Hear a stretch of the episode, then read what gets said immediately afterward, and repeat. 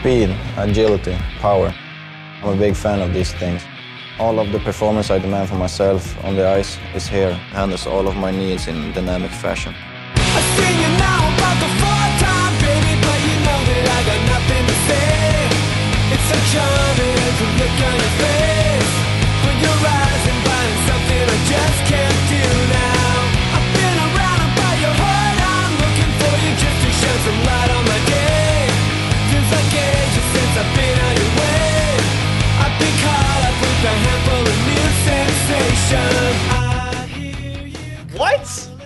How the fuck? Hi, okay, hi everybody. Yeah, Campbell, So- suck my. Go. Sorry, start the show. yeah. Uh, hi everybody. Welcome to Rex Fever. I'm your host Jackson McDonald. Uh, with me as always. Hurry up. Uh, uh, twenty seconds behind. It's Viasaran. yeah. Uh, Wait, wait. yeah, yeah, great. Okay, thanks, guys. Uh, so we just just started recording because uh, we were like, oh, we'll watch the game at the same time, and then the Canucks scored two goals on four shots in the first three minutes. So uh, we were like, we better just start. Um, I am uh, quickly uh, revising all of the takes that I had written down. Canucks are going to win the Stanley Cup. Um, uh, thanks for listening, everybody. You can follow me on. Tw- um, no, uh, hi. This is uh, the first episode of the regular season, and we are uh, going to talk a lot about um, how much more swole PD is looking, uh, apparently, based on that clip I just saw. Uh, you know, how we think these guys are going to do, et cetera, et cetera. But first, how are you guys doing today? Uh, I'm doing. I'm doing well. I just want people to know that my reactions to this game are going to be thirty to forty seconds late because I we had a conversation about how cable. well, technically, cable they're TV going to be better, about and they're two to right three now. days late, if we're being honest, uh, for Yeah. most of the people listening. So I wouldn't Right. worry about it too much. And we've got to the Uh, clap thing so people can't rewatch this game while listening to the show. yeah, Right. no, Yeah. uh, yeah.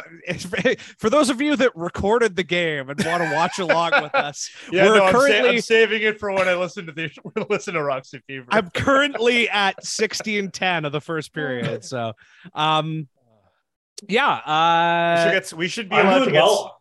Yes, Um, I got please. my bivalent vaccine today. Nice. So Well done. looking forward to the microchips. Uh, I'm sorry, this is a bad joke. We're all tired of this joke. Um, welcome to the first episode of the fifth season of Roxy Fever, though. Jesus Christ, that's Let's- insane. Is it? Wait, is that accurate? Five? That sounds right. Four and a half. Four and a Holy, half, we, yeah. we just we, we're starting kindergarten. Yeah, we truly are. It feels that way. I was gonna say we should pretend to like announce this as like the first episode of a season, uh, like other podcasts do, but Yes. completely just uh, ignore that we've never done that before. I mean, I feel like I've alluded to it in the past. Um, maybe one or two other times. Uh, but yeah, we've we've been doing this for a while. Can you tell? Um, I certainly can. We should just pump in the size as background noise, just to Yeah. save energy.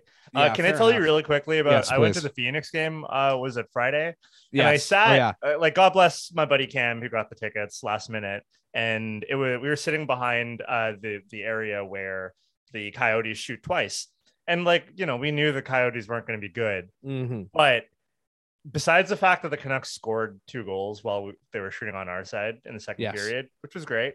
Saw Yes. Kuzmenko goal. I think I made eye contact with him when after he scored. I I I fully believe this. Um, the Coyotes shot had five shots the whole game Yeah. that that that is like some of the worst ticket luck uh ever like nothing happened on our side of the net or side of the rink I mean, that is like very predictable though. Coyotes Coyotes are gonna finish last in the league. I don't think I- there's any way. Like, there's no team, in my opinion, that's even close to as shitty as they are. They're i I believe their their uh first line center this year is a guy named Travis Boyd, who I have Hmm. never heard of. never heard of him i think uh correct like tell me what you guys think i think this Mhm. might be the first time that a player defects from the nhl Yeah. because of the conditions of the arena and and just the morale like i i think i don't i have no idea who, who's playing there anymore but i don't know uh, So- Beagle? Yeah. Yeah. So yeah. J- Jay uh Jay Beagle or whoever. Actually, no, that, those those contracts are all over now. Um Uh, because as you remember, they traded them all in the last year Yeah. uh, to basically Yeah, yeah. hardly save any money at all. Um, but uh, yeah, somebody from like I don't know.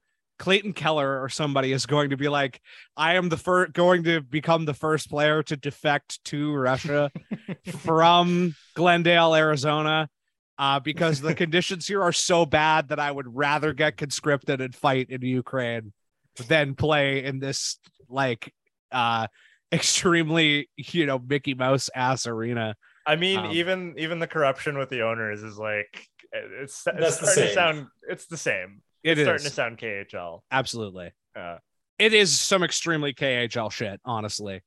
All that's left is like uh for them to be late paying their players or something. And uh yeah, Whi- yeah, which I don't know. I, I I assume that it's not the teams who actually pay the players directly. Like it's Yeah. the NH. I have I you know I don't I don't know honestly. Yeah, you're you're Yeah. probably right. It is probably like the NHL head office or whatever, but um fuck, what were we just talking about a second ago? Because I had something to say about that. Um oh yeah, sorry, it had nothing to do with what we were talking about. It had to do with what was on my TV. It just said that uh Elias Pettersson scored a career high 32 goals last year, which seems insane because uh everybody spent or what, felt like 50 games uh talking about how much he sucked last oh year boy. and uh he had 32 goals still and was very bad for well pretty bad for a good chunk Yeah. of the season I'm I'm shocked by that. did i may that. genuinely have to revise uh some of the takes i had prepared here i don't know we'll see okay. we'll see i guess a good pla as good a place to start as any is um there was actually like beyond just the season starting a real piece of canucks news that happened earlier this week which is that uh jason dickinson was traded to the chicago blackhawks uh along with a second round pick for riley stillman um who is a hockey player who played in Chicago last season, who is the son of former Calgary sired. Flame, uh, Cory Stillman. Uh, yeah, There's there's a joke in there that I'm not. Coyotes, uh, current Coyotes coach too. Oh yeah. Ah, what do you know? There there's a uh, there's a joke in there that I'm too I'm not smart enough or Let's just put it this way: I'm not on a it's not Canucks blue line that has so much trouble uh, with mobility and moving the puck, the name Stillman. Does not inspire confidence. Exactly. yes. Yeah. Good. Also, now I have we have a Let's Poolman. and a Stillman, which means twice as many opportunities for me to sing uh, a guy's name in the Chris Cornell voice, um, which is always a fun bit that I like to do Oh. Uh, when I'm alone watching the game by myself. um, yeah, so uh, I have to make sure that I don't just keep accidentally saying Cory Stillman, uh, Riley Stillman. Uh, 24 year old left shot defenseman. Canucks get 1.3 mil uh, in cap space out of this deal, deal, which is not very much, uh, really, when you consider that they gave up a second round pick. But uh, it seems like the price for moving uh, out salary is uh, going up with each passing day. So maybe I shouldn't be surprised. I was looking at Stillman's uh, underlyings for last year, and they don't exactly. Uh, They're not good. to, yeah, to to uh, to borrow the phrase from you, Elliot, they really just don't inspire confidence because uh, he was basically the worst semi-regular defender on the Coyotes, or you know, second worst, uh, which is not good because the Coyotes were very bad.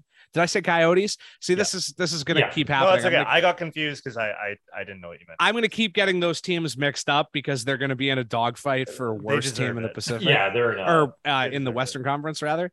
Um, and just most like fucked up team in general. I think the Coyotes are just as a side note worse, but if Chicago goes full scorched earth, they could easily be the worst team by the end of the year. So we'll see.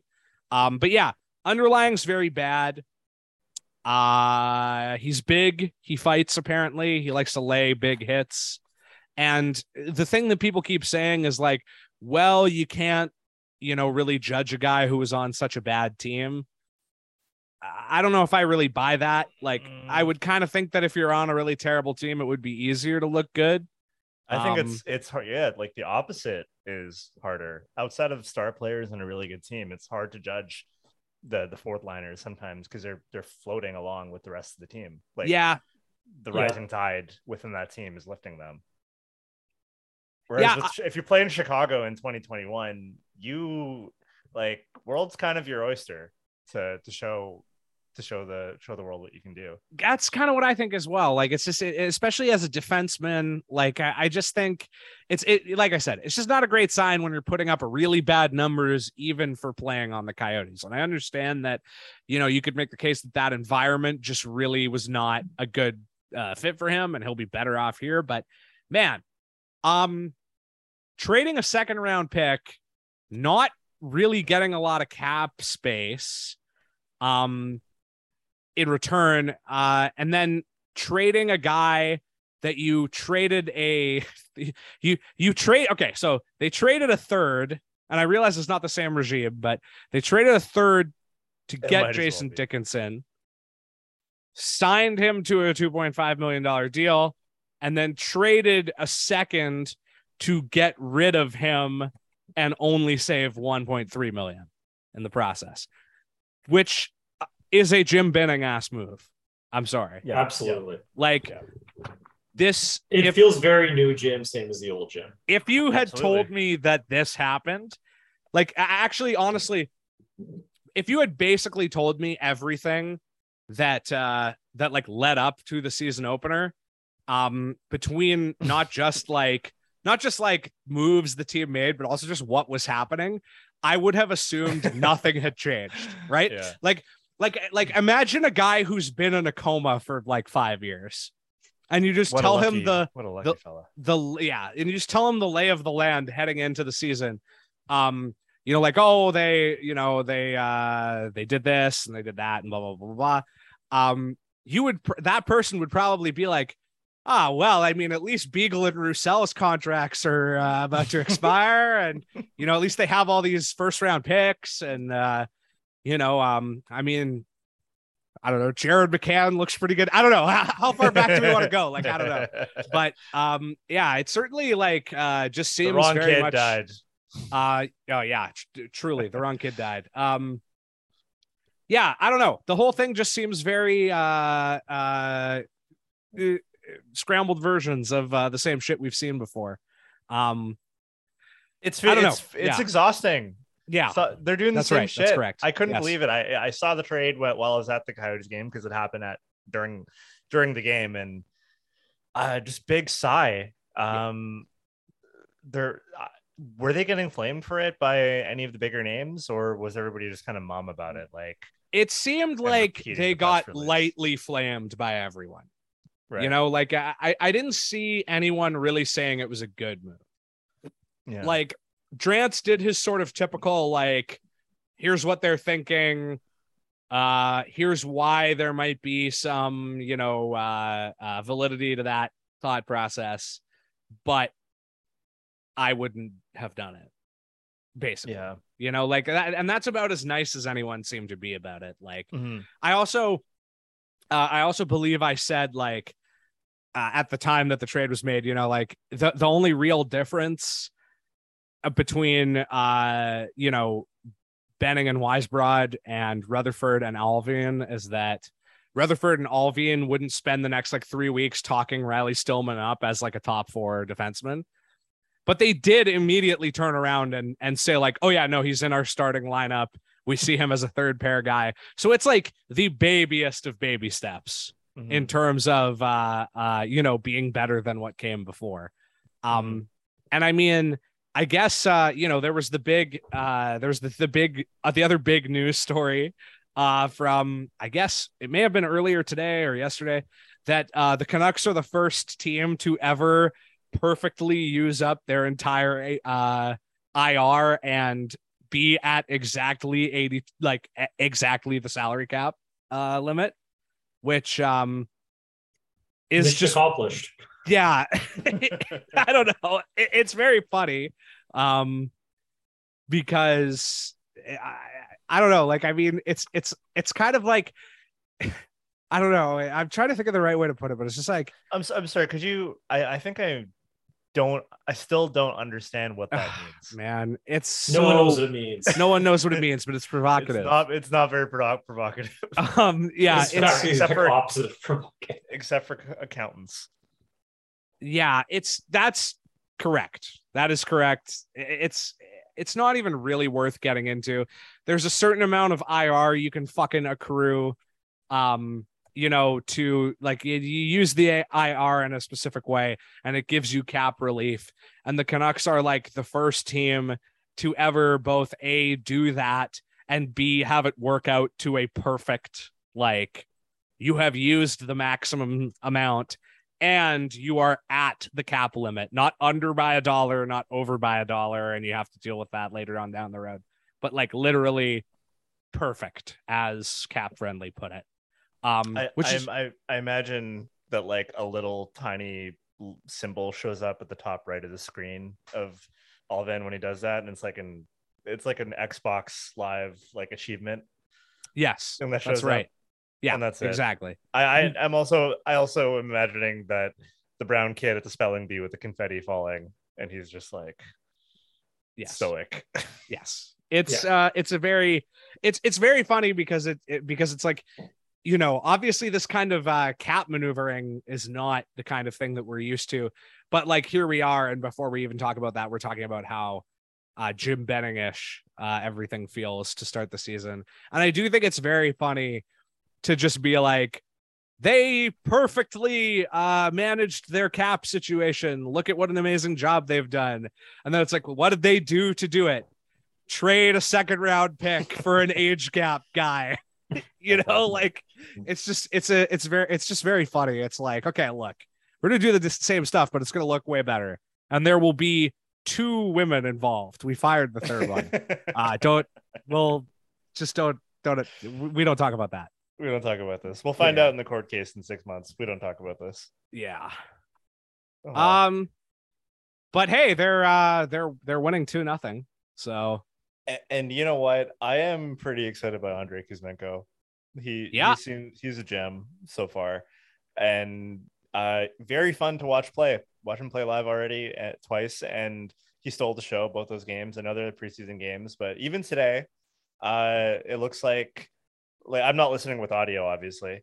Sure. Um, but he's getting a lot of attention during the Definitely. game, and he looks like he's been like they panned to him while he was on the bench when Miller scored, so I assume that he helped start that play.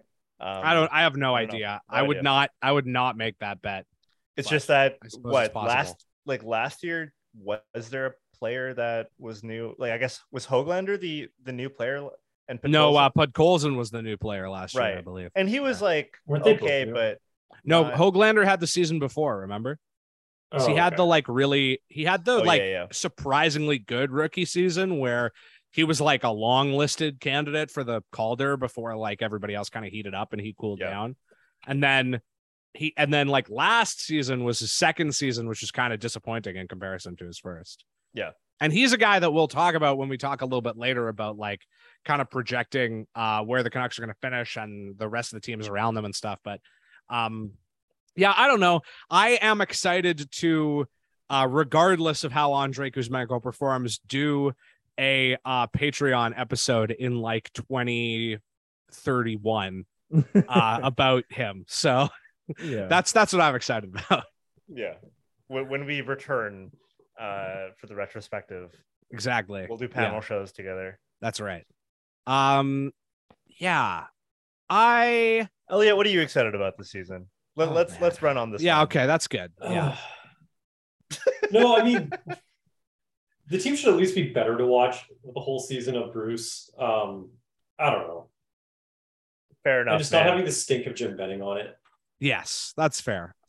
Stink is still there, man. It's it's. I know we there's got- a lot of it's stink still there, but at least like the source has left the room.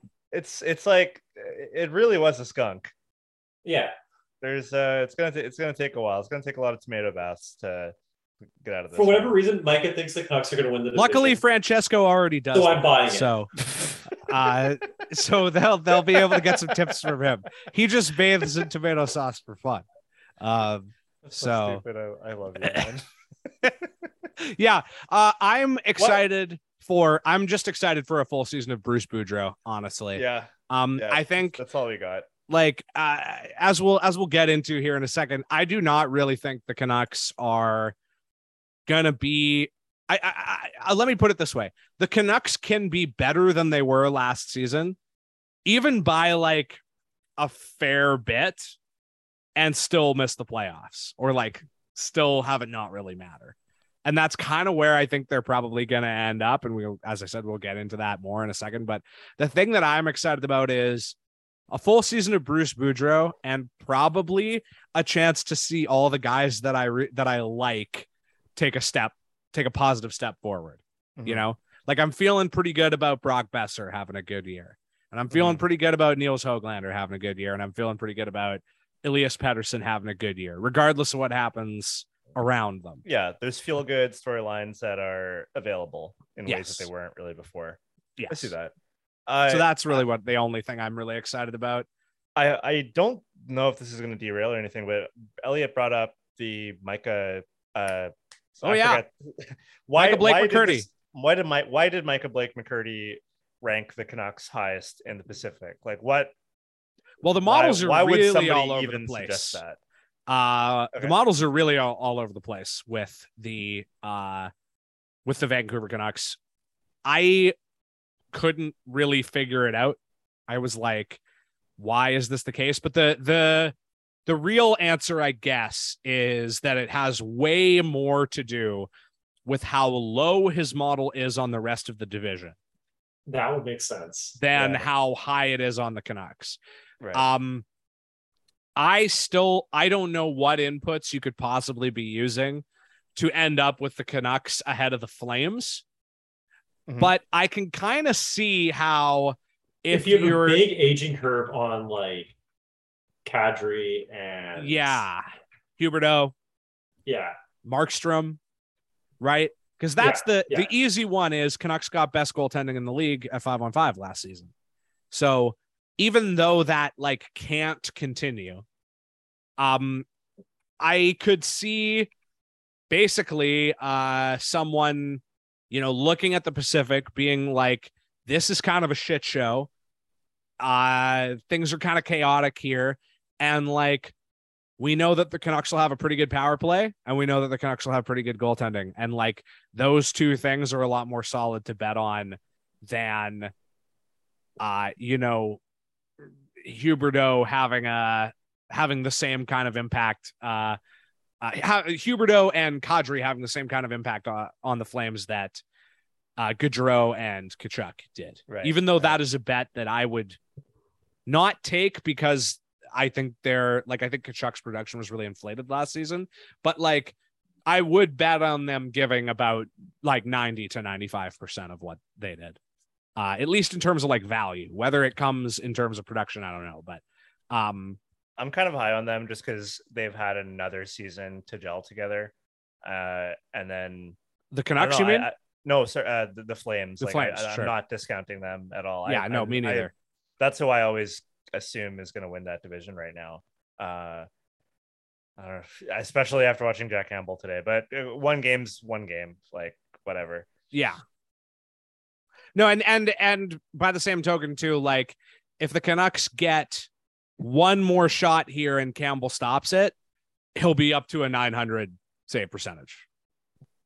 You know, Right. like or or I mean, I'm Yeah. not not quite, but like you get what I mean. Like, uh, they he's already like okay, yeah, they scored on two of the first four, but like they've already had uh six more shots that haven't gone in, so it's like you know sample over such a small like uh uh you know literally like a couple of minutes you know any goal goalie can look like shit although jack campbell was a weird bet to make uh in net and so I, I guess that's let's uh let's start with um Sorry. Yeah. Did- are you guys seeing how on the boards it just was glitching so bad? Oh yeah, it's Oh, yeah. terrible. I knew I was like that will probably happen in like a few months. Uh, I didn't expect that to happen today.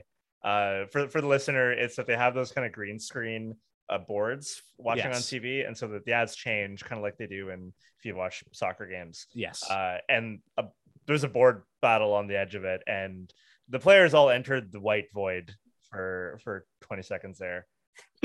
Uh, The players were inside the matrix. yeah, That's Hey, funny. real quick, speaking of ads, Elliot, yes. is NexGen Energy the new helmet ad company? Yeah. Are they one of your competitors or, or something? Do you have any? No. Do you have any interesting takes about uranium for us? Uh, don't know. I, have no interesting takes about uranium other than the prairie should stop bitching about oil and gas and just get in on nuclear. Just go for it. Yes. Go for it.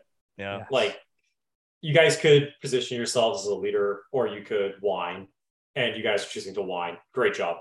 Also, would- like you already in Alberta, you already probably have so many guys who are already like 90% of the way there to being Charles Montgomery Burns.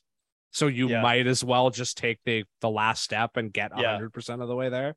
Yeah. Um, yeah, Like if you told me right now that there's like that there is a Canadian billionaire in energy named Charles Montgomery Burns, I would believe you. I was. I, I was like, that's the guy who owns Boston, isn't it? I swear. Um, uh, uh, my first thought when I when you mentioned like connecting Alberta and uh, the Prairies, Elliot, with Mhm. nuclear, I'm like, what? What would that version of the oil rig guy be? The guy who like Literally Homer Oh, Simpson. yeah. he went to high school with. And then goes up there for two weeks at a time and makes money and just like you know buys the Chrome F one fifty and everything and uh like is there going to be a, a flux they would that, be like, buying that like one American car that they they'd be buying that one concept car that had a nuclear reactor in it. They would just they would just be Homer Simpson in the Mr. Plow episode. yeah Specifically. yeah Yeah. oh that's good Yeah. you know danielle smith i feel like she can make it happen actually Definitely. Yeah.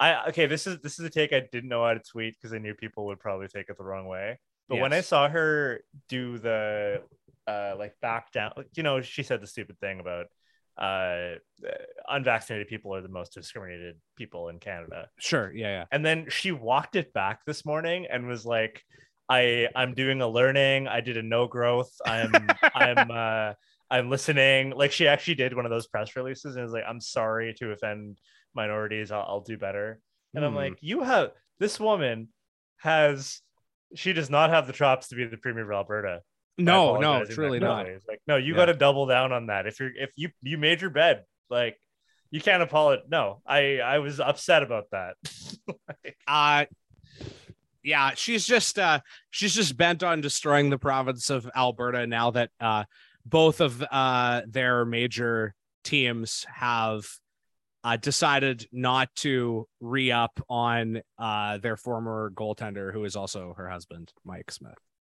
Um they're married, right? You know what? Not bad. Yeah. Good Pretty job. Yeah. um okay so i want to i want to talk a little bit because i actually did my homework for this one Uh-huh. uh, i looked at all of the uh like active opening day rosters for all the teams basically in the western Oh. conference um Oh wow.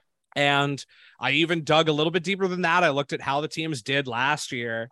I looked into the goaltending. That was the biggest one. Like goal goalies I hadn't heard before. I bo- uh, of before I bothered to actually look at what their deal was and and all that. And so, um, I want to I want to start at the Pacific Division because like I think how the Canucks are going to fare this season has way more to do with how the other teams around them, what happens with them, than the Canucks themselves. Because I think the Canucks are basically on a track to be like two or three wins better than they were last season. Mhm. And whether or not that's enough to get into the playoffs basically is dependent on what happens at the bottom of the central and what else happens in the Pacific. Um, Right. and so I'm I'm in agreement with you guys. Like Calgary just seems like a lock to me to win because what's their weakness? Like when people talk about the Calgary Flames weakness, they talk about their fourth line. you know what I mean? That's like a Yeah. great that is a It's great have. uh ex- example of a champagne problem. Yeah. Like every once in a while, people will be like, oh, they're bottom six, like their third line, yada, yada, yada. But like they have, like, they have great top six, great top four, great goaltending. I, I just don't see how, like, the floor for them is is second in the Pacific, basically. Mhm. You know, and some team surprises us and and nabs that number one spot. Like I, I just don't I don't see how they take anything more than like a slight step back this season at at worst, at absolute worst. Um Right. Edmonton is the one that I would be sort of tempted to bet against, but I do kind of think we're reaching the point where, you know, they did, uh, they've done a lot less stupid things in terms of their player acquisition over the last couple years. Jay, Jay Woodcroft is a good coach, and they're going to get a full season of him, much in the same way that the Canucks are going to get a full season of Boudreau. Uh, you know, Jack Campbell is uh, like, yeah, he's kind of questionable in some ways, but like their goalie last year was Mike Smith, and they were fine. You know, Yeah, And like I, Jack Campbell's not a good goalie, but he's not really a downgrade on Mike Smith. No, and he's probably a better, like, he's probably going to be more consistent than Mike Smith. Like, I don't think there are going to be many game, like, eh, you know, Mike Smith's probably a better fit stylistically with Connor McDavid, but the fact Maybe, that I'm yeah. worried about like the stylistic matchup of your goalie and your forwards is yeah, not a good sign. exactly. Like, I, I, I ultimately think, like, obviously tonight the Canucks jumped out with two early goals, but with Mike Smith, like, he is a he, he is a surefire bet every year to have like five games where you are out of it in the first five minutes. Yeah. Like he lets in like three or four and you're you're just fucked for the rest of the game. But it, Um, it's just more so the issue with him is he's loud. That's it. like I Yeah. I I don't you know I don't know his numbers at all, but my guess is that his reputation just comes because he's a jiffable goalie. like you Yeah. can see you can see him flail in a way that other goalies don't because of his style. Um, but like I- I'm not saying he's incredible numbers wise, but No, but he ha- he put up pretty good numbers over his career by virtue of just being really inconsistent, but when he was good being lights out. As we saw a couple of times last year in Edmonton, you know. Yeah. But I mean, he's like 40 years old. you yeah, know, yeah. moving on Yeah, from him and but- betting on like a guy who has a half decent track record. Uh, you know, I, I don't think like, you know, if they really run into trouble with Jack Campbell, like they can probably the the Pacific's not not a great division. Like they can probably just find another goalie and recover. Um, I I have a sorry, I thought you just finished. your- no, no, yeah, I, I was just gonna say like that doesn't that doesn't concern me as much as things with with other teams do. Is all I was gonna say, and we'll get to that in a second. But what were you gonna say, Vyas? I, I was gonna say that I feel like the bias that I've had about Edmonton, uh, not like the fan bias of yeah, I don't like them, but Yeah. I've always undersold them for the last few years because I just kept seeing them as extremely top heavy and only two players, and everything else was uh paper, just paper. Yeah. Um, but I think like I just made the random connection just now of like, what if they're more like Toronto, where they actually have a really great forward lineup. They have some very competitive defensemen. And yeah, their goalie's not great, but like, would I be discounting Toronto? Probably not. I I'd still have like maybe their ceiling for me wouldn't be a cup, but like I still see them as like a Western Conference competitor. Sure. So I think if I Yeah. I need I need to like step out of that assumption that they're just McDavid, Draisaitl, and then uh, just an abyss after that. It's like no, they're not. Kailer Yamamoto is going to be a lot better this year, improving. It. I, what's Puljujärvi's deal now? Like he's back. Like he wasn't. Yeah, Like, he he- a- he had they didn't trade him. He's still around. Uh, they've upgraded in, uh, they, you know, like some of their. They have a couple of young players in Ryan McLeod and Dylan Holloway, who are like, you know, busted the door down to basically make it into the NHL. Like they're not necessarily lights out, but if you're going to be playing with like. They have Connor McDavid and Leon Draisaitl on separate lines right now. If they can actually run with that, like if they can actually make that work, that makes them really formidable down the middle. They have McDavid, Draisaitl, and Nugent Hopkins as their top three centers. Like, and I mean, I hate Evander Kane, but like, there that guy's a good bet to score like 30 goals, you know, especially playing with one of those guys. You have uh, Zach Hyman, who you know, signed a really bad contract, but is a proven NHL producer, proven top six player, and will be for the next couple of years. You have uh, Warren Foegele, who I think is due for a better season and is like a perfectly fine middle six player. Uh, and like he's gonna produce a lot better now that he's out of jail. uh, and then you have uh, you've got like you know Derek Ryan and Devin Shore on your fourth line, and then uh they've they, you know if you look at their if you look at their defense score too like it doesn't uh um it doesn't jump off the page but like cody Ceci had a great season last year. Like he's kind of seemed to find uh a uh like a good home for his sort of uh weird like style where he puts up decent uh underlying numbers but is apparently like terrified of the puck like scared that it's gonna burn his fingers off if he holds onto it for even a 2nd Mhm. Um, Brett Kulak is a good defenseman. Tyson Barrie is a good offensive defenseman, and uh, and then they add, added uh, Ryan Murray as a third pair defenseman in the offseason, or maybe it was at the end of last season at the deadline. I can't remember. Um, but you know, like it's not a shallow lineup anymore. And when you have Connor McDavid and Leon Leon Draisaitl on your team, like your your lineup doesn't have to be great. It just has to be passable. And you're a pretty good bet to make the playoffs, you know? Yeah. Um and then after those two is kind of where it gets interesting because um I kind of think of I always think of um this this sort of thing in terms of tiers, right? Um and like league wide I usually think of it as you know there's usually 10 11 teams that are probably going to make the playoffs unless something goes really really wrong. Then there's 10 or 11 teams that are probably not going to make the playoffs or almost certainly won't make the playoffs unless something really crazy happens. And then you have another 10 or 11 in the middle that are just like on the bubble. And obviously, like there can be wide um, swings in quality from like the high end of one of those tiers to the bottom, but that's generally how it goes. Like you have the tier of these teams are a lock to make the playoffs. You have a tier of maybe and a tier of these teams suck, basically.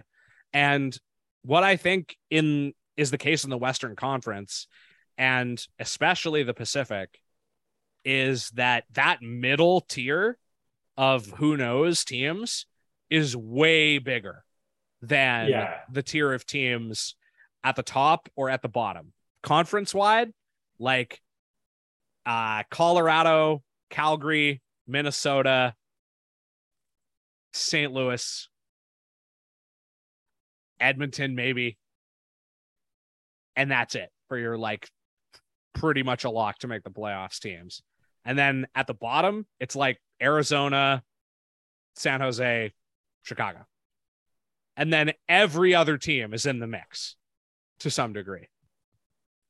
Um, but the one that interested me the most was the Vegas Golden Knights because for most of the offseason, I've kind of been saying to myself, oh, like, well, they're going to get a full season of Jack Eichel.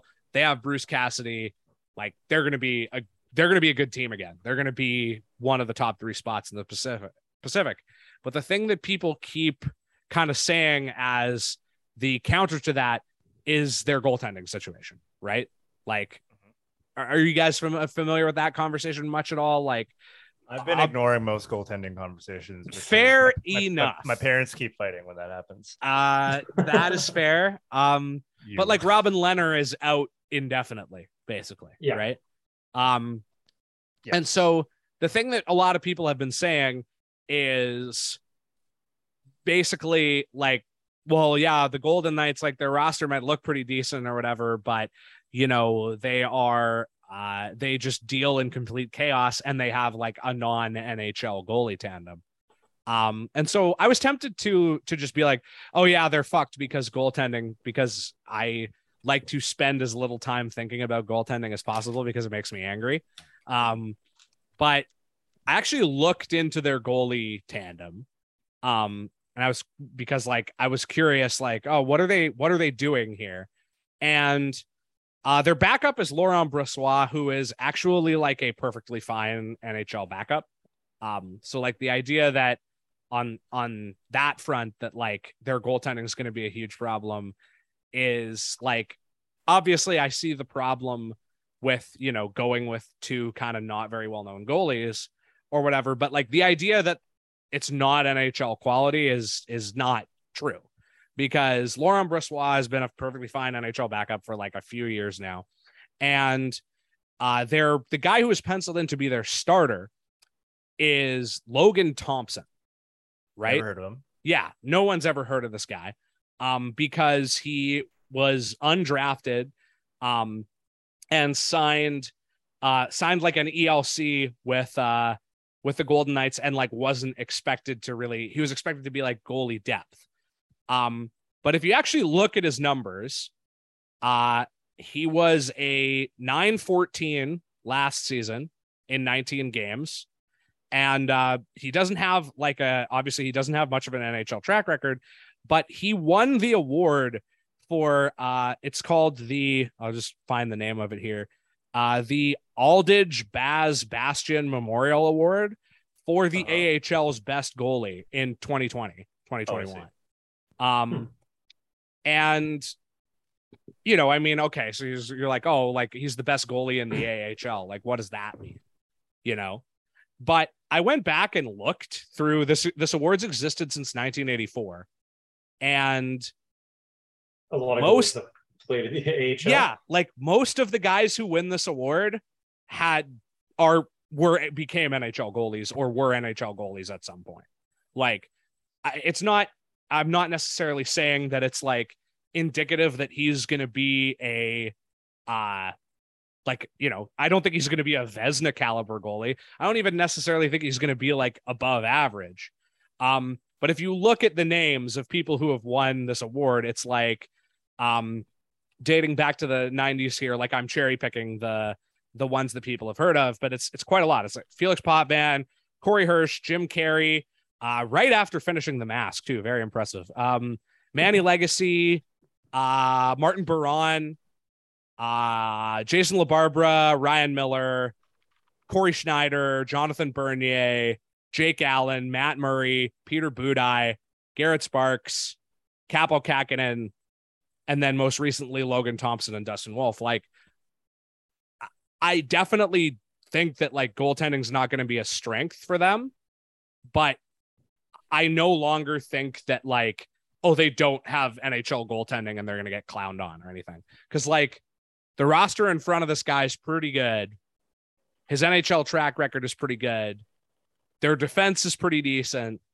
I just don't see this goalie tandem like getting lit up enough for it to cost a team with that good a roster a playoff spot. Does that make sense? I think so. Okay. That was a lot of time on the Vegas Golden Knights. But, anyways, the point I'm getting here is that I think uh I think the first three spots are pretty much locked up um for those three teams. And then where it gets interesting is in that sort of the the the middle tier with like basically only San Jose at the bottom. Um and I think there's going to be three teams sort of vying for uh what could potentially be the Pacific's one wild card spot. It's tough to say. Um it's tough to say how it's going to work out. I think the Central isn't probably as good as most people think it is. Like I was looking at um uh, those rosters and I I definitely wouldn't be surprised if the Pacific brings has like both the wild card spots. Um I don't think very highly of Dallas. I don't think they're going to make it back in. Um Nashville looks eh, okay. Uh but like not they made exactly up their mind as a team. Like, are they are they Exactly. to rebuild or something? I, I don't know. Yeah, no, they're they're Yeah. not, but should they be is really the question, right? Right. Uh, and then I'm trying to think of that like those were the two those were the two teams, the two like lower tier teams from uh from the Central that uh, that made the playoffs last year. And then like I, I actually think like Winnipeg might be a better bet than either of them just because of uh their you know like they they've got some really good forwards and Connor Hellebuyck is a really good goalie. So- really good. Yeah. You know, like I wouldn't put them outside of the picture for the kind of mid bot like you know uh, maybe make the playoffs tier in the Central. Um whereas like in the Pacific, I think you have a bunch of teams on the rise, and I think the Canucks are going to be uh, fighting it out with LA for sure, and then I honestly think Seattle as well. I've convinced myself of this after looking at their roster. They have uh, Matty Beniers. Uh, they're going to get a full season of Matty Beniers, um, who had a 10 game uh, like cameo with the Kraken last season and had nine points. Um, they picked up a bunch of scoring depth. Andre Burakovsky being one guy. Um, there are others as well. Oliver Bjorkstrand, I think, was the other. Um, and if you look at their like their underlyings and stuff from last year, like they weren't good, but they were a middling team that got historically bad goaltending. And they went out and got uh what's his name? Um used to play for the Kings. He was their backup. Martin Jones. Uh because Chris Driedger's hurt right now. But uh they're going to have three goalies. So like they're going to be able to platoon um if somebody like if in the situation that they're in right now, like Chris Driedger's hurt, they have an actual guy who is like an NHL goaltender, even if he's not a very good one. And I just don't think like Philip Grubauer is an 888 goaltender for like the rest of time. I think you know, he could regress to just being regularly bad and they would get a lot better in the process. Um and uh and then I also think like there's the there's the question of uh and I know I'm just rambling here, but like there's also the question of what's gonna happen with Anaheim. They just added a bunch of rookies. Jamie Drysdale's a year older. Uh and he was a, a 30 point like right-handed defenseman last year. Like I think there's a lot of potential for some of these quote unquote like teams on the rise to sort of surprise people. And I just don't, I really don't know what end of that spectrum the Canucks are going to end up on. I, I'm, I'm, and that makes it kind of exciting because um, I feel like this is one of the widest range of of outcomes we've seen for them in a long time. Uh, I don't know. What do you guys think? Where do you where do you see them ending up? Where the Canucks would end up? Yeah, Yeah. Uh, it everything for me hinges on the Knights and the Kings. Yeah, I that see makes some sense. some people like I saw Frank Seravalli. I looked I looked up what the daily face off people's uh, I just well I looked up multiple different prediction things. Most of them are paywalled, so God bless David Quadrelli's team for having a open thing I can Yes. look at. But Yeah, definitely. for I, I just I saw that Frank Seravalli. Look, I don't know anything about this guy. I, I know he's the NFT uh hockey Yeah. card guy. Whatever. Yes, whatever. who I'm not putting too Yeah. much credit on him, but he had LA as number one for his division. Wow. uh, Pacific Division pick. That's Which, I mean, interesting. Most others had them as third, maybe fourth. One Mm-hmm. Yeah. person had FIP. Um, they're the ones who've always kind of scared me lately. Um, Sure.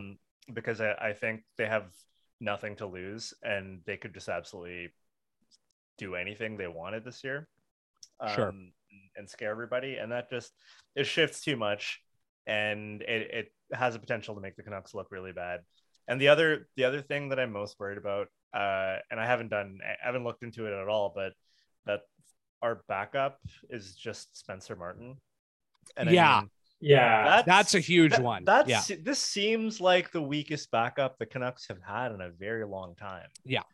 And that I you can't maybe maybe Demko can play a lot of games, but like if you're asking me on the first game of the year if the Canucks are going to be good this year, and I see that they have a paper goalie right behind Yeah. I mean, I'm I'm wel- I welcome being surprised. Uh, I, this feels worse than last year, almost just because of that. Even though our forward strength is better, Yeah, that's Uh, entirely reasonable. Like I'm scared. I I actually feel kind of silly that I that I didn't even talk about that, but like that's kind of the th- one of the things that so you know LA is an interesting team because in in a lot of ways they're kind of in a similar boat to the Canucks in the sense that like they rely equally on a bunch of young guys getting better and a bunch of old guys not getting worse, right? Yeah. Right. but um but the the the difference is that one LA has a second goaltender like Cal Petersen is an NHL quality goaltender and we know that he's an NHL quality goaltender.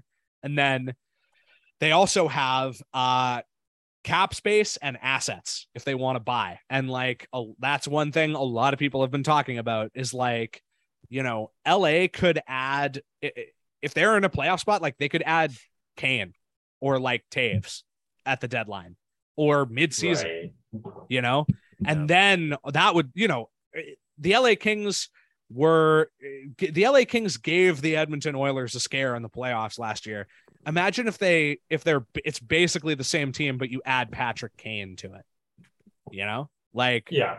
That, that's And that's kinda- where my where my consideration like that's where my brain goes basically and why I have the Canucks finishing fifth in the division. Um oh was that a Kuzmenko goal yes oh it my was god, are you serious? Hell yeah. Uh, what time? What time did it happen? uh 1921 All right, I got. I literally have to wait 25 seconds. Ah, Holy sorry. shit! um Talk about it. My yeah, it just it just classic uh I'll I'll check I'll check the replay here, but to me it just looked like a classic went in off his like ass or skate or something. I'll, I'll double check this this. right he does. yeah. That's how Like, he's he- gonna. He has had some. he's gonna pad the point totals doing before. that. Oh no, Yeah, it looks like he just kind Oh, of yeah. deflected it in with his stick. Oh, perfect. Fucking perfect timing. Way to go. Let's take it. This will be the best angle here.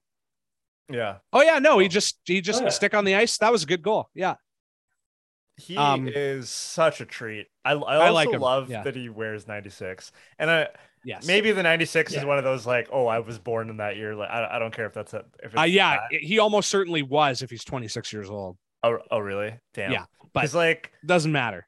Numbers after 96 are like, okay, we get it. You're trying to be Gretzky.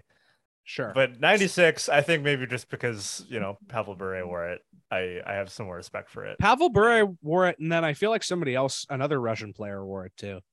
Um, but Right. regardless, I don't know how you would search that. there is a way to do have it, but it's a There- pain in the there- ass. There wasn't. Bure very famously wore 96 for his garbage year. Yeah, Yeah, that was the year I think he got his Canadian citizenship. I think that's why he did that. Ah, okay. Yeah. Interesting. And it was Well- also because he was hurt to start the year, so someone took number 10, which just seems like a wild sequence. No events. way, really? I don't know. Something like that. Yerke's going to correct me later. It's Yeah. It doesn't matter. Who cares? Uh, anyways, what I was getting at there is just that uh, the the LA Kings, um, yeah, I have them. I have them finishing fourth in the division. The Canucks finishing fifth behind them and ahead and just ahead of Seattle. But I'm not very necessarily very confident in that. The thing that that really like pushed the Kings over the edge for me is their underlyings last year were really good, like best in the division, good. And they did that with like a team of a bunch of guys people had never heard of, and they've mostly only gotten better since then. And they're in a position to add, and the uh, Kraken are in a position to add as well. And I think that that's sort of like something that is definitely uh, a consideration uh, for the Canucks because like the Canucks are not adding this year. They they can't. They They, cannot don't have a way to do it. They can only subtract, and the chance of them subtracting is actually like relatively high because Bo Horvat doesn't have a contract. Yeah. And Kuzmenko is only here for one year. Um, and could be Oh, due a huge shit. raise if Yeah. he plays well. Um, et cetera, et cetera. You know, so uh I, I have the Canucks, I think, probably just barely missing.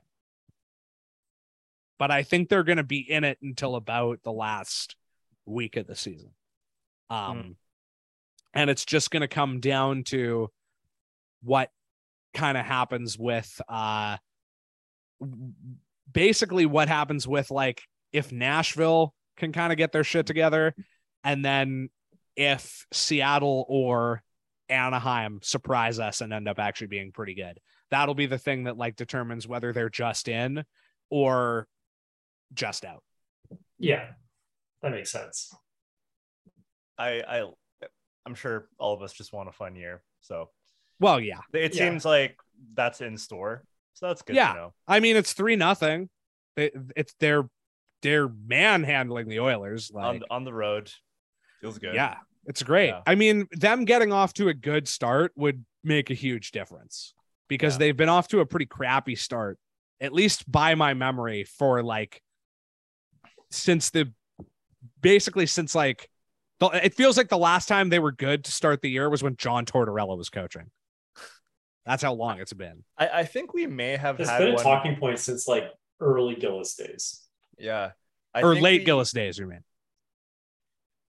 Well, I definitely late Gillis. I mean, I I guess don't- it was. Like, I mean, I, feel guess like we didn't know. start off that great in any Gillis year. It's I true. You're right. completely They had slow starts a lot in in Like, like, we yeah. were we us uh, as Canucks fans, we were whiny little bitches about the Canucks in It's their best years. We Yeah. complained about every fucking thing, and we, you know what it was about? It was about trauma. Okay, we were Yeah. scared of getting hurt again. And honestly. it, you're right. Uh, Something that doesn't get remarked upon enough, I think. Um, th- in fact, I feel like the only person who ever talks about it is fucking Farhan. Um, like the Canucks media sphere used to be like five times as large and 10 times as mean. Like the things that people wrote and the things that people talked about when the Canucks were actually good, like both a little bit in the um, West Coast Express uh, era, but specifically in the Gillis Sedins era, like people would get so nitpicky about the stupidest shit oh like- yeah, you know, I, I- I remember uh having to hear like over and over again how just every player on the Canucks, especially their best players like the Sedins and Luongo, couldn't get it done in the playoffs and yada yada yada. choke. Everybody's choke artist. Yeah, choke artists, you know, uh, you know, just never mind that it's still the most successful uh, you know, era of Canucks hockey and in the team's history. Uh and like, you know, when did Tony Gallagher retire? A long time Um, ago. Pretty you know? recent. Like well, I guess not I mean- recently, but like yeah, 2016 or something. yeah, like and and even before then he had greatly fallen off in terms of uh how prolific he was. Um yeah, he wasn't a the- beat writer anymore. he was a guy who got like they tried to ban him from being there. There was i remember that being a story like either banning him from like the locker room or whatever like people hated him because of how mean and negative he was. Mhm. and it's just like it's crazy to me the the people who who complain and whine about negativity and shit like they simply were babies when the there was actually negative coverage about the Canucks. Because during the Gillis years the coverage was overly negative and was overly critical and was like basically like kind of uh ginning up controversy where there wasn't one. Oh yeah, you know? And and the thing is is that that kind of carried over i think a little bit from um from the gillis era into the benning era. And then people just kind of like uh, like all the people who were who were little babies when uh, you know all the quadrellis of the world basically not quadrelli specifically but just people in his age group like basically just just took that up and and we're just like oh canucks media is negative and the, and just ran with it and we're like that's a that's a truism. Even though it was based on like a canucks team context that was completely different. David, I, I love you. you know of actually being good yeah david's good David, would like when to know Roxy- when Roxy Fever ends. Can I be the third mic? You can pretend I'm Harman Dayal. There will won't be a- a bunch of people who won't be able to tell the difference so yeah. um yeah no it, it, quads is great i would love to know uh what he thinks about uh the goaltending situation um particularly in in uh, vegas i want to know what he thinks of logan Thompson. I think that's his name, or Thomas Logan, or Fantastic. you know whatever his name is. or log Tom's. I He don't know. probably thinks that they should trade for uh, Askarov. Definitely, yes. They Or maybe he thinks that they are in good shape because they don't have Askarov. It's impossible to tell. I'm not even sure what an Askarov is, but that man cares a lot about it. you guys should stop talking about Askarov and go ahead and ask out a woman. Yes. Good. Yes. Uh, go. Thanks. my the one that you did uh recently uh Vias that I was extremely uh chuffed about was when uh Christian Wolanin was kind of having his glow up with the Canucks. You tweeted from the Roxy Fever account, you people should stop talking about Wolanin and start going uh and start reading Stated Revolution and saying, Whoa, Lenin. And then in brackets makes some good points. Thank you. That was Thank good. you. I felt back. That was pre. That was the, the preseason is when we we try to find our muscles yes. and uh, get them back Yeah. in shape. And that was Gotta get back in that was- shape. That was right? it. That was it. Uh, by, the, Uh, by the way, wh- yeah. how do you guys feel about me turning Roxy Fever into basically just a meme account? It's good. Uh, What else Yeah. would it be? You like, know? like where where I'm clearly like trying to gin up numbers. Uh, like if you look at the most recent one, I I I took a The photo. boomer release post. Yeah, okay. I purposefully fried that image. I found a website that fries images for you. Oh, that's good. Oh, I, you're that's gonna need to send me a link to that. Oh, I t- I I, uh, I tweeted it uh, about an hour ago. Uh, No, he wants to link to the site so you can. Oh, the it. site. Oh, uh, uh, yeah. I'll, t- I'll I'll find it for you. But um, the most recent one I just did was "What if we kissed in the white void?" And it's it's the ads, like uh, Oh, like yes. the player the players getting lost in the matrix of the, of Amazing. the ads. Yeah, fry an image. Uh, I think it's literally literally the this called the meme deep fryer. Oh, nice. Deepfriedmemes.com. That's Very cool. easy to use. I uh, the the leaf suck stuff. It just it just tickles me Fair enough. po- posting posting like the horrible like skeleton sitting outside with Leafs fan waiting for a cups in 67 Yes, skeleton Yep. i love it it's good. It's always fun to make fun of. there's a market for it Yeah, it's Yeah. I I I always am kind of I don't know. I I know I usually end up on the side of like I'm tired of. I I'm just uh, so tired of the Leafs in general that I am by extension also tired of people hating on them. Um, Yeah, like it's sort of a. but I mean they are always extremely fun to make fun of. Uh, Yeah. like like they'll they'll play one of the best games ever and then lose in a very honorable way and then be just like these fucking suck worst Yeah, game ever yeah. it's Yeah, it's it's fun to go exactly. overboard a little bit and then just like to to have Sheldon Keefe be like, well, we got a lot more respect in the handshake line this year. like that I, I want to I, I don't even care about the Leafs really. And I want to get that phrase tattooed on my arm, like because of how funny. wait did he say that Yes, he did. No, he said the exact opposite of that. Uh or or was he no, saying that, that's like- exactly what he said. He said that we got a lot of respect in the handshake line, but that's not what we're here for. Okay, like fair yes, enough. Yes, he but- literally said those words. but he did meant- literally say those words. that's yes. that is you know what i'll still give it i'll still give it to both I, you. I think Whatever. people I I def people must have just been like cropping it. You know? Yeah, like, people were dropping the quote, you know. People The were being quotes funny. quote, Yeah, It's funny Um by the way we never talked about quinn hughes getting absolutely murdered on that play i didn't even notice it when it happened I didn't see what happened. Is he hurt now? he got high sticked really Oh, badly great. and Okay. then Is was he okay? bleeding and I, I think it probably was more like a nose thing so he's Okay. gonna be okay but Yeah. like he was clearly like he was not like his controller was disconnected on that goal that edmonton scored for good reason Fair. and the refs should have got it Everybody hurts. everybody The story of the Vancouver Canucks. Both uh their fans and just literally their players. Everyone is hurt all the time. yeah Um, that's the other thing that makes me makes it hard to be high on this team is like they have Tucker Poolman and Luke Schenn playing in their top four on opening night. And I know it's because of injuries, but like, so disappointing you know, Tyler Myers had a career year at like 30 or 31 years old or whatever. Oliver Ekman-Larsson also had a career year, like not a career year, but like a career best uh year defensively in since like 2015 or whatever. You know, like his best season in like you know seven years or something. And I just think I think there are as many uh potential regression candidates on this team as there are like potential glow up candidates and i think the regression is going to matter more like i more. think Hmm. I, I i think you know not having nhl qual like any and like top four nhl uh quality defenseman possibly other than quinn hughes like matters a lot more than pettersson being a 40 goal scorer Yeah. you know as much as like that would be awesome and i think it could happen Mm-hmm. and it would make a difference.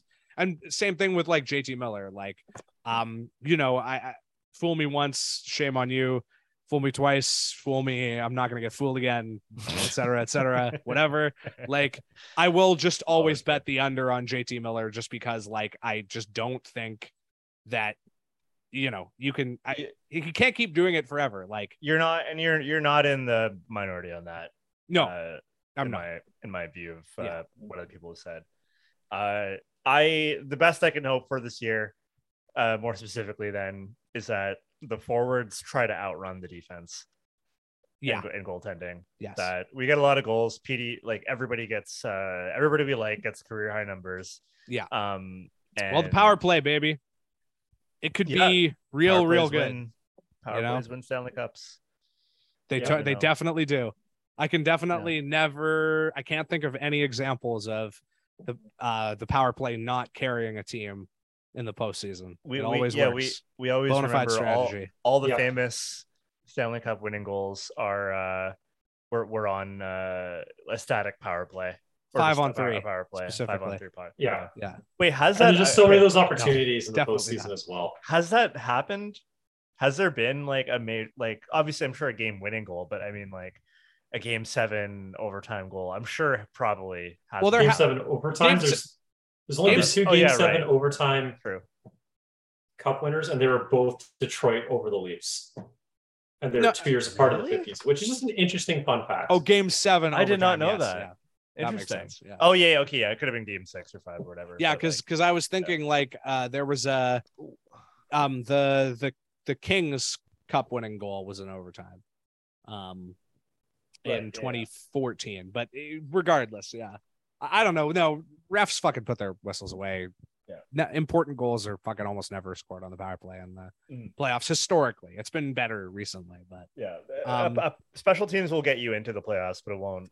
can we talk a, a little bit about uh, a couple of our candidates for uh, real ass dude of the week um, Absolutely. Steve Simmons Sure. being one. Uh, Vias, you seem to have a better handle on the Steve Simmons story than I did. Um, Uh, would you I'll- care to I'll, like- regale our listeners with that? I'll I'll regale them all right. Uh, all all I, I'm not. We're not going to do reading series. I just remember that. No, no, yeah, he he uh I think was commenting on was it Wayne Simmonds? No, no, it was Akim Al- Akim Alu, Aliu. yeah. Is it Akim Akim Ali- Aliu or Akim Alu? I feel like I, I, I yeah, know. it doesn't matter. I, I I I don't Well, I don't yeah. watch enough like hockey coverage of stuff that's not the Canucks that I Fair, yeah. have heard names. Yeah. you know. Yeah. Uh, anyways, uh, I also don't, don't necessarily trust NHL pundits Nope. to get the names Definitely right, not. so- yeah, yeah, yeah. Uh, Steve Simmons just uh, kind of reacted to Akim Aliu's uh, uh, just his his uh, activism on race in hockey.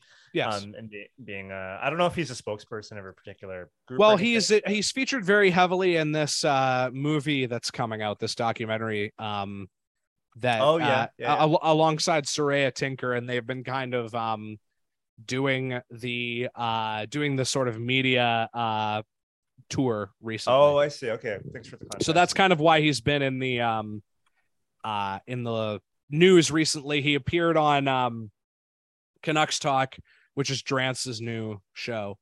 Um and uh like the, ra- a radio show.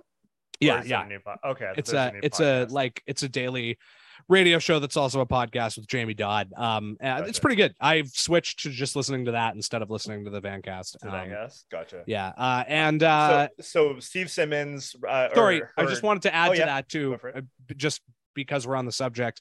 Uh, in his interview for that, uh, uh, Akim Aliu me- became the first like very high profile hockey person um I have seen say we should change the name of the Conn Smythe trophy. And I just wanted to highlight No way. that because I th- I was like, somebody fucking said it. Hakeem Aliu. Very cool. Could Um, you actually do a real quick reminder? reminder. really okay, well, uh, uh, Conn Smythe, numerous reasons to hate Conn Smythe. Um, number one, Union giant buster. union buster, one of the worst union busters. Like, you know, did libel slander on players. Uh, demoted players for getting married without his permission, like insane shit like that. But the thing that people kind of usually highlight is the Herb Car- Carnegie story, which was um he saw Herb Carnegie play somewhere. Herb Carnegie was uh a a, black player who should have played in the NHL based on how talented he was, based on the kind of numbers he put up. And he said to somebody, uh, I'll pay a hundred thousand dollars to whoever can turn that guy white. And um, that's like the very infamous story about him. And that was what Akim Aliu was referring to. Um, and he Right. said, Yeah. I don't even know if he said we should change the name of the trophy, but he was, but he did say he was brought like, he was like, we name we name the fucking playoff MVP. He didn't say fucking, but we we named the playoff MVP after this guy. That's what maybe the most coveted trophy um uh in in the league other than the Stanley Cup, obviously the most coveted uh individual trophy because it's the playoff MVP. And uh we still name it after him Mhm. basically is what he said. Yeah. Um, so hi, uh, shout out to him just because that's a obviously a little hobby horse of mine is how stupid it is that he gets a trophy named after him. Anyways, as we were saying, Steve Simmons, Yeah, uh, looks like uh, I'm I'm just going back right now. sure, Uh, I I wanted to find the quote because I might as well since you spent the time on on uh, bringing up the Conn Smythe stuff. Sure, I'll, I'll, sure. I'll say what uh, Steve Simmons said. Um, in an article, I think uh, on October 9th. Uh, yeah, it was a one of those typical. uh It was just one of those typical stray thoughts articles, you know, that everyone started doing when Thirty Two Thoughts became big. Right, and It's so just like, wrote- oh, here's a bunch of stray thoughts. So this this So quote he- is not like out of context. It's like it just is what he wrote about it. Right. And so he said, no one wants to say this because of the politically correct police and all, but those who coach Aliu, Aliu uh, must cringe every time they see him in a news report or ad talking about what's wrong with hockey. Like he would know. By my count, Akim Aliu played for 23 teams in nine different leagues, uh, blah, blah, blah, across many seasons, rarely finished any season with the same team. If that was color related, how is it that Wayne Simmonds spent just this spend spent just the same 12 seasons playing in the NHL. Uh, the the subtext, if it is even a subtext to Yeah. that, is just that why are you complaining about race? Other black guys uh, have done fine uh, and haven't had to deal with race the way that you're Uh, complaining. a about it. black guy who was a like probably 99th percentile player in terms of able to score and play physically Yeah. in the NHL for like 800 games of his career. Just, you know, by the way. Yeah, and when we briefly talked about uh, bringing this up on the show early, I just said, yeah, he he was he was just being very dumb racist, uh, saying some really dumb racist shit, and Yeah. trying to uh, try to shush uh, Akim Aliu for complaining because to these guys, he's like, why is this third tier? Like it's it's uh they prefer it when a third tier player or however you'd rank Akim Aliu, Sure, not, yeah. not a star. If he's the one complaining about race, it's easy for them to shit on him because he's like, well, you're just saying that because you weren't good, and Yeah. it's uh, it hits it hits the button uh, saying that uh, for for people like him that playing the race card is just a cudgel a cudgel you're using to uh, make up for other things, and uh, Sure. that's what they want. That's what people like Steve Simmons wanted to be, whether they uh, believe it or not. And uh, Here's the thing though, just just as a just to add to that, like even if that's true, like even if Akim Aliu was just not good enough to play in the NHL, and even if Akim Aliu like had a bunch of like fucking off ice reasons that uh kept him from from having like a better NHL career, that does not change the essential like correctness of the observation that like a white guy who has an identical basically career and life and etc to Akim Aliu doesn't have the same problems that Akim Alou has. Mhm. You know, like you, we could cite Evander Kane till the cows come home. Like the the difference between how Evander Kane is treated versus Patrick Kane. Like Mhm. Evander Kane is a Yeah. horrible person who deserves to get shit on for basically everything but his race. But Yeah. he's but he got an insane amount of shit. Uh like I feel like we heard more bullshit Uh, or like more not bu- more not more bullshit but like more criticism of, of Evander Kane when he like wasn't really doing anything wrong or if he was we at least didn't know about it than we do Yeah. now. You know? Yeah, because Like, I remember kind The of the money phone. for him. was the yeah, I was People the got remember- so mad about that shit. yeah, which is I- funny. yeah. It's a With- funny with- thing to do. It was the only good thing he ever did. Was, was the money phone. Yeah, because back then the only stuff we saw and we saw him criticized for was like, yeah, expressing himself in a way that other NHL players wouldn't, or or he was, but but he was doing it while black. Uh, Yes. and I remember like defending him and sticking up for him. Uh, Absolutely. because because I could Yeah, see I what that too, was all sure. Mm. about. like we could see what that was all about and then the last few years Yeah. uh, I think we all we all learned if we didn't already um what kind of guy he is yes, totally. Yeah. But uh going back to Akim Aliu, um I think we gotta read what his response was because his Was it- response and then the next player's response Yes. Wayne okay. Simmonds' Yeah. response is fantastic. It is, Yes. it's- we just gotta read it out. Yeah. so he responded on that Sunday immediately saying the only reason I'm addressing this is because it's all of the internet. I've seen see, I've seen Steve talk negatively about me for some time now. And the funny thing is I've never spoken to him or met him in my life. I actually found out what he said through other members of the Hockey Diversity Alliance. People like Steve are what's wrong with society. Great line. This Yeah, is the first time in history the crucial conversation of race is prevalent. I believe my story, well, is what and what the HDA is doing is a major reason for that. And he said, "You have absolutely no clue what my what I and my family went through, um, and uh, what the scars from playing hockey have left." Uh, that was his quote, and I'm just gonna I have to switch over and uh, find Wayne Simmonds thing. But continuing on as as I find this, uh, there was uh, the conversation about whether Akim Alou is good or not, and how that impacts how he's perceived while he is trying to be uh, some form of civil rights activist. Uh, he he grew up his whole life being treated the way he was. If he wasn't treated like that, who's to say? I'm not saying there's a guarantee that that was the No, only thing that certainly, but it has an star, effect. But like child abuse uh, or like uh, racial abuse as a child, Yeah. hazing, all the horrible stories we heard about his uh, Yeah. about totally. uh, his time in the OHL. I Yeah. think it was the OHL. Yep. Like that's gonna fuck you up. You're not Yeah. gonna be who you want to be. as a Uh, as that. just a compare another point of comparison too. Do you guys remember Patrick O'Sullivan?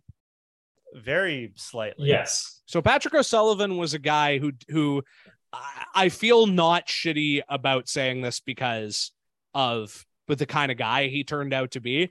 But Patrick O'Sullivan was a guy who in his uh post NHL career as a like media figure dined out on the fact that he was a and you know it, it is true like The first Uh, Irish. very player. no uh Okay. abused very badly by his father physically when Yeah. he was a kid and a My player bad. and that's very and that's very terrible and obviously like um good for him for sharing his story and like uh it contributed to the conversation and it's relevant um and then as you may remember he tried to railroad or uh, railroad Alex Burrows because Alex Burrows said to him one time like 20 years ago that oh I'm going to I'm to beat you like your dad does or whatever um which is a shitty thing to say This is a very shitty thing Um, to say.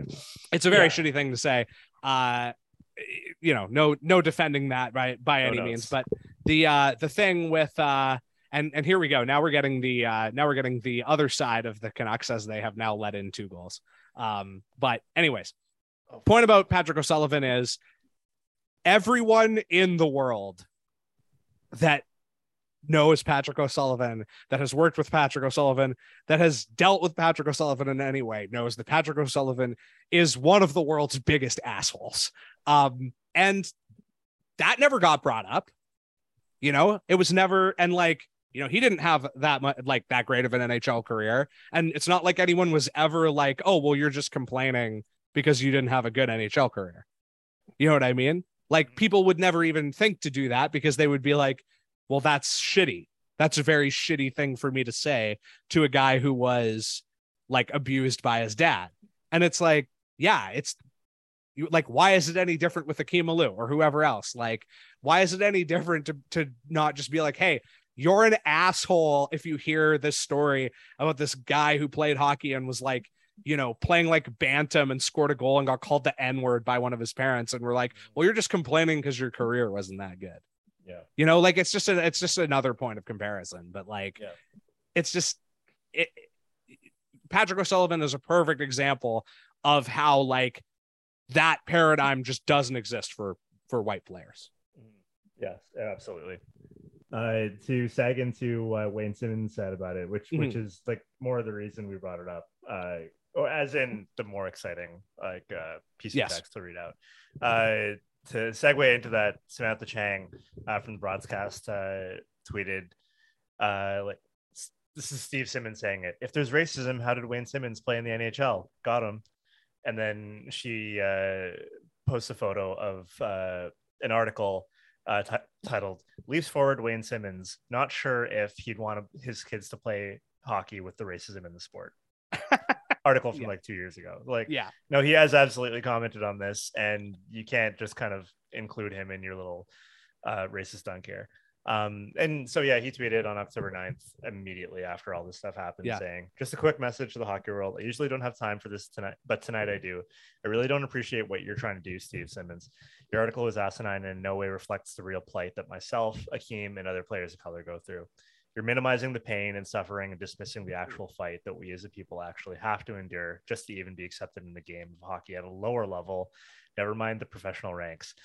Uh, in all caps, he says, Do not ever use my name or any other player of color's name to try and make your point. We will no longer sit by quietly as our characters are assassinated, Steve. This will only make us stronger and speak out against people of your nature. If you were trying to be cool or funny, you missed your mark. All caps, you've been warned. I ain't Mike Jones. Keep my name out your mouth, bitch. P.S. This is me being nice. Oh, that rocks. That's so good. He's so for him to just be like, for him to literally basically just be like, hey, I did go through that. I went Yeah. through the exact thing that you're talking about. Like, yeah, you know, yeah, that's very funny. Good for him. Also sleep with Yeah. one eye open. Fuck. That was beautiful. Wayne Simmonds rocks. What, One- what one I, of my favorite dudes he I love him in the What- in what the I- game for sure. What I was like before he said all that, my hackles were kind of, or my hackles were not, but my expectation was that the conversation was going to go like, "Okay, yeah, White writer says some like asininely racist shit, Mhm. and the black player has to respond in kind, in like not in kind, but politely, Yeah, uh, exactly. yeah. and uh, so they don't look like the angry black man, uh, and they they don't uh, set themselves up for for another attack. And Wayne Simmonds really like, no, fuck you, Yeah. all caps, wash the fuck out. You're next. that rocks. That's that's that No. is you know that is the kind of thing that like you know he's earned that you know. Uh, Yeah. So it it it just it rocks to see him just be like, yeah, fuck it, I'm gonna do it. Um, Yeah. I do want to mention another real ass dude of the week. Uh. Don Simpson or Bart Simpson, or I literally don't know his fucking name. The uh, we've mentioned him before uh because he was the uh he he wrote very briefly for something like two weeks uh i think for uh a thing Is- that's is trying the to hockey news. Or- it's or called no it's uh, vancouver hockey now is what they're called uh terrible I've name Never more like heard of that. more like vancouver hockey some other time no thanks um you suck bitch i hate you um no uh, I've never heard of this website before. well, yeah, because nobody Yeah. fucking reads it. Um, they've been trying to make it a thing, but it's not. It's not happening. And, bro, how uh, do you get fired from a website I've never heard of in, in Yeah. this market? And so the They're da- going. this uh this Ron Rob Simpson or Dave Simpson or Abe Simpson or whatever his name is. Um, I think you have said it now. I think one of the ones that I've said is right. Yes, Yeah. I think it's Abe Abe Simpson. Um, Abe Simpson, absolutely correct. yeah uh he uh he we mentioned him on the on the show before because uh he Did we? yeah, he wrote the thing about uh, Jake Virtanen being proven innocent. Um, oh, and uh and Right. yes uh, and that was uh there was a whole controversy about that and then he uh wrote another headline uh very recently where he referred to i want to i want to like get this mostly right. He he wrote an article about willie mitchell's uh fishing tournament being postponed um and you know it wasn't like eh, you know we all kind of know what's going on there without saying it explicitly um and he he used in the headline he used the he referred to it as willy weirdness which is more just like How did you possibly think that was a good idea? yeah strange and Yeah. inappropriate than it is like actually you know like a smoking gun or whatever but uh then he It's like- also that's like saying Harvey Weinstein's shenanigans. Yeah Yeah. exactly yes yeah and then he uh he also uh had a headline where he referred to rachel doerrie as a diversity beacon um and then he got fired uh Is the diversity beacon? Is there any connection between that and the the, the virtue signal on top of a BC Ferries boat? yes yeah Is there some, the, there's some the diversity there. beacon is the thing that you get the virtue signal from Yeah, that's exactly how it works. um yeah uh and then he he got fired for uh i don't know Fire, oh, sorry. By the way, fired from what? Because like, it, it- Oh, you know what it is. You know what a Vancouver Hockey now is. what It's it's one of these like website networks yes where like one person is the Vancouver correspondent, and but it just is its own website, yes right? Yeah. So like, there's a St. Louis Hockey Now. yes one Okay, thing that I, it. thought was funny. Um, let's see if I can. f- I'm gonna see if I can find um, find him on Twitter here because that'll be the easiest way for me to find it. Um, his his handle is Simmer Puck, which I fucking hate so much. Mm. Um, okay, I think I did say his name correctly. At I get a point, funny but I'm not feeling that I don't it. like when I hear that word. Simmer Yeah. puck. Um, but uh, I thought it was very funny because in his um, uh, in his literally like I swear to God, like uh, he got the reason he got fired is because he didn't pass his fucking probation period with this uh uh you know this this website uh network or whatever because he literally was doing this for like two months i think. But uh his um Ooh. he has a link to basically his like cv it's his website but it has it lists his like resume or whatever.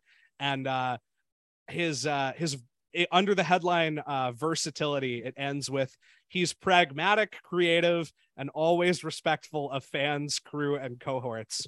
And then just immediately uh like you know shows up on the scene and in two months burns every fucking bridge with the fan base and everyone else um yeah I've never heard of this guy before.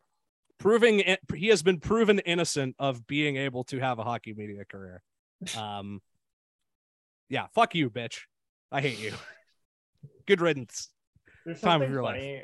Like I know all media is online now, but I don't Yes. know. It's it's funny to describe a person we don't like getting fired as being fired from a website. Yeah. It is. Imagine being Right. clowned on by all, all the uh the dock workers at the pub. yeah, What are you what are you so down for, son? I got fired by a website. I got fired from the website. I got From fired the- from the posting from the, factory. from the posting. Um, okay, I want to. Uh, we're we're pretty much good for time here, but I want to just end on a, a funny note. Something that I wanted to get to like weeks ago. Um, uh, article appearing in the Vancouver Sun about an old uh favorite Ah, of mine, Prab Rai, Canucks 2008, I believe, fifth round draft pick. Uh, oh yeah, that's what it says here in the headline. What do you know? That's right. Um, the uh, the article is titled "Judge Freezes Assets of Former Canuck Draft Pick Facing 2.8 Million Fraud Allegation," and um, uh, I'll just I just It's a lot I'm gonna skip ahead to the uh to the just the description of what he did. Um, so uh Harpreet Singh Kayla is the uh the person who is I guess suing him or seeking legal action of some sort.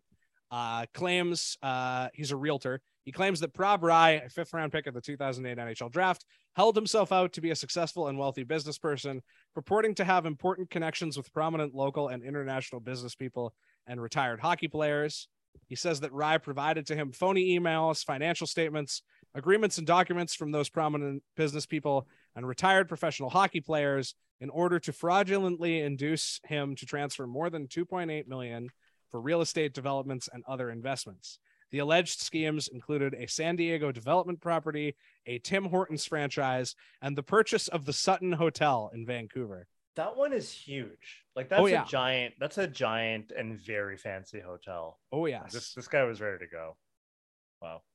Uh, Kayla claims that Rai convinced him to advance 2.4 million as a deposit to buy the hotel for 200 million. Another alleged scheme involved uh, Rai telling Kayla that a prominent former Canuck player was interested in purchasing commercial real estate located in Alberta that Kayla held shares in. I desperately want to know what player that was that he said wanted to buy uh buy it. I want to know who whose name he was he was using. I couldn't even speculate. I, I don't know who Ryan would be like friends with. Cody Hodgson, maybe. Hell yeah, Oilers just tied it up. Oh yeah, hope, Oh. hopefully. Oh boy.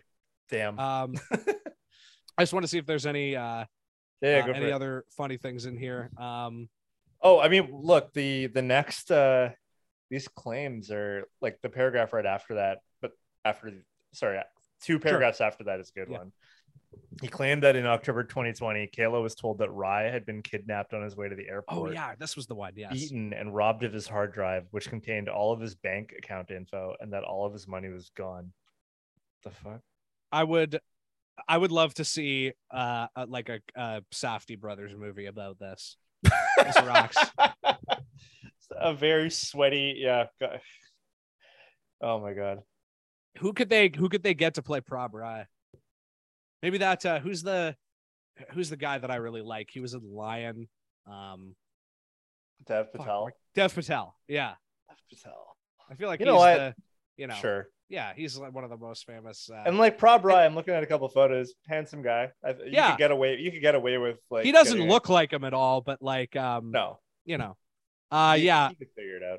uh I also think this is funny. Uh the lawyers representing Rai later withdrew from the case. Rai, who told the judge in the asset case that he owed his lawyers eighty thousand dollars, could not be reached for comment.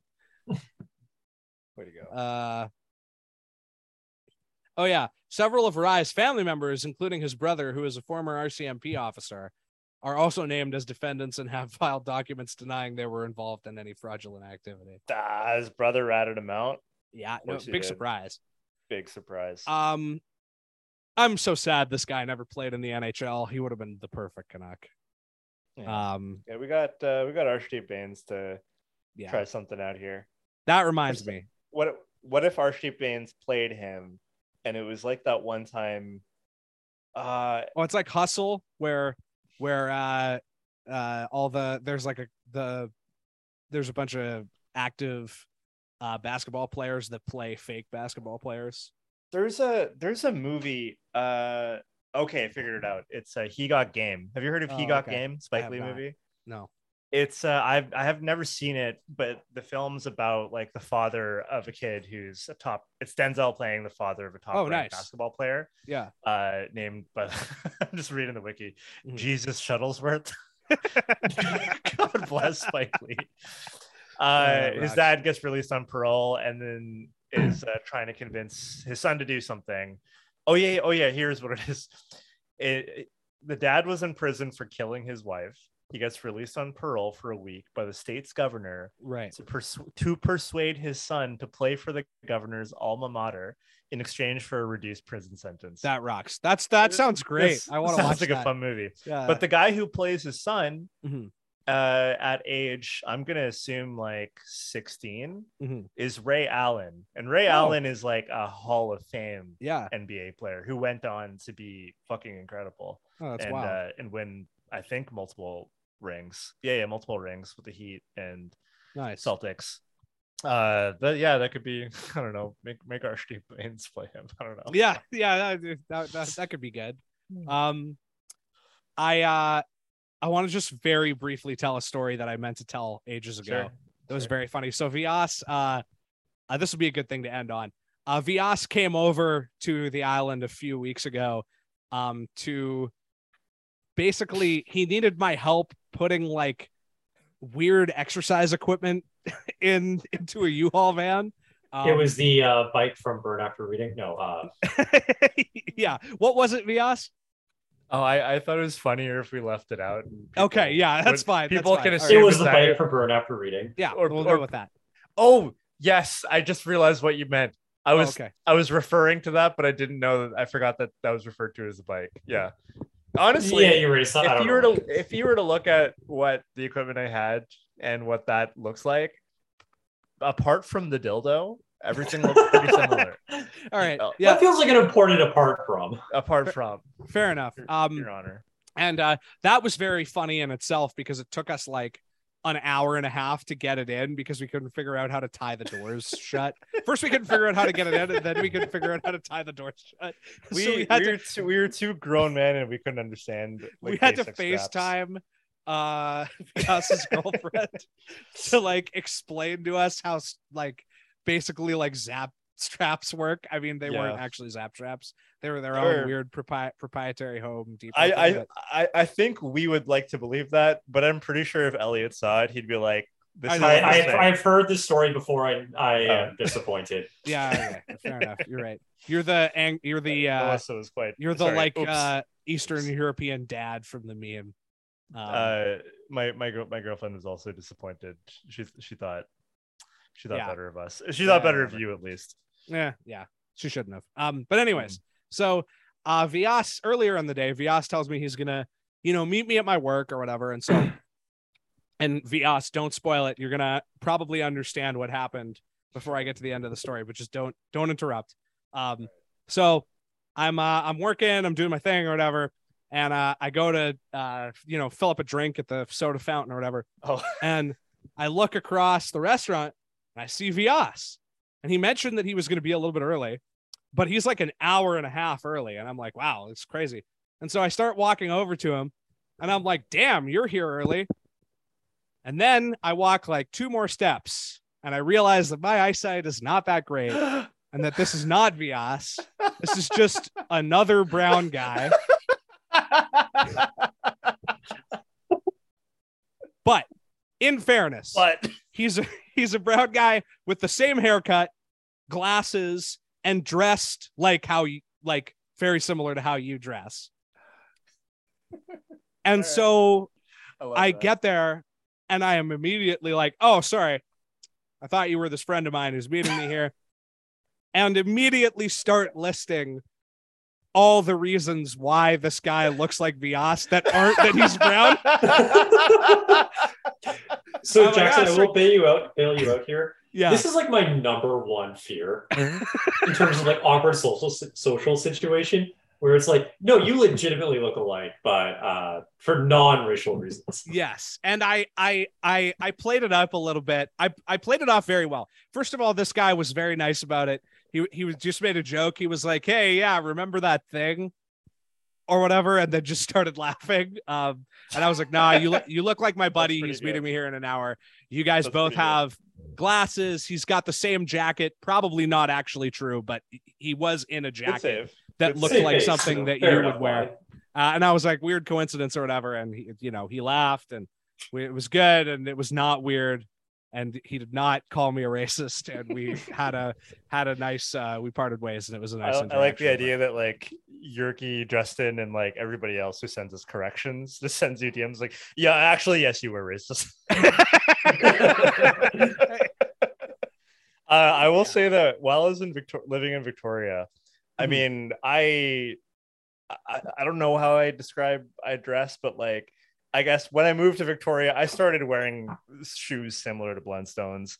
I started Sure. wearing more denim jackets and Yeah. just kind of like toques and like I started to look more like some some random white hipster in Victoria, but I could get away with it. he was it. wearing a denim jacket and he Oh, had glasses and he had the same haircut as you. oh shit. So it was like it was he did like he didn't look Oh, yeah. that much like you, but no, from, but like from yeah. several feet away and my eyesight's not that great and you're meeting me there in an hour like it was Yeah. a defensible mistake to make and it's not I- the first time it's happened too because i there i have I've had to do before. double takes a couple of times with you know 510 uh, bespectacled. You hear that, everybody? You know, he said five ten.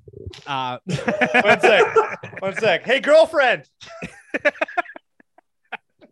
I was being generous. I know. Uh, nothing. I, I'm doing a bit. Sorry. And the other thing is, uh, uh, you guys know, you guys know my friend Seth, right? Yes. Yeah. Yeah. Yeah. Yeah. That guy, um, got like mistaken for somebody else literally every week he lived in Victoria and got texts from people being like, Hey, thought I saw you at Save On. It was just another white hipster. So in fairness, uh, you know, this is a thing that just it's it's exactly as Vyas described. You live in Victoria for long enough, you start wearing plaid and denim jackets, It just and happens. you just start looking like everyone else. So and and I started developing this complex because I was like, I'm sure there's a lot of psychology behind this, but if I was at a cafe where I'd usually hang out and or like any cafe and I saw another brown guy who dressed like that, I I don't know if it was like a joke that I would hiss, but but I had that like reaction of like, who the fuck is this guy? uh, that rocks. All right, I think that's a good place to end it. This was a this was a good one. I enjoyed doing There, this one. is- Yeah, Lots to talk about. yeah. Thanks everybody. You can follow uh, us on Twitter. Wow, I'm doing this naturally. Yeah, that's right. You can follow us on Twitter at Roxy Fever. Yeah. Uh, you can uh find us on. You can. It, sorry. Ugh.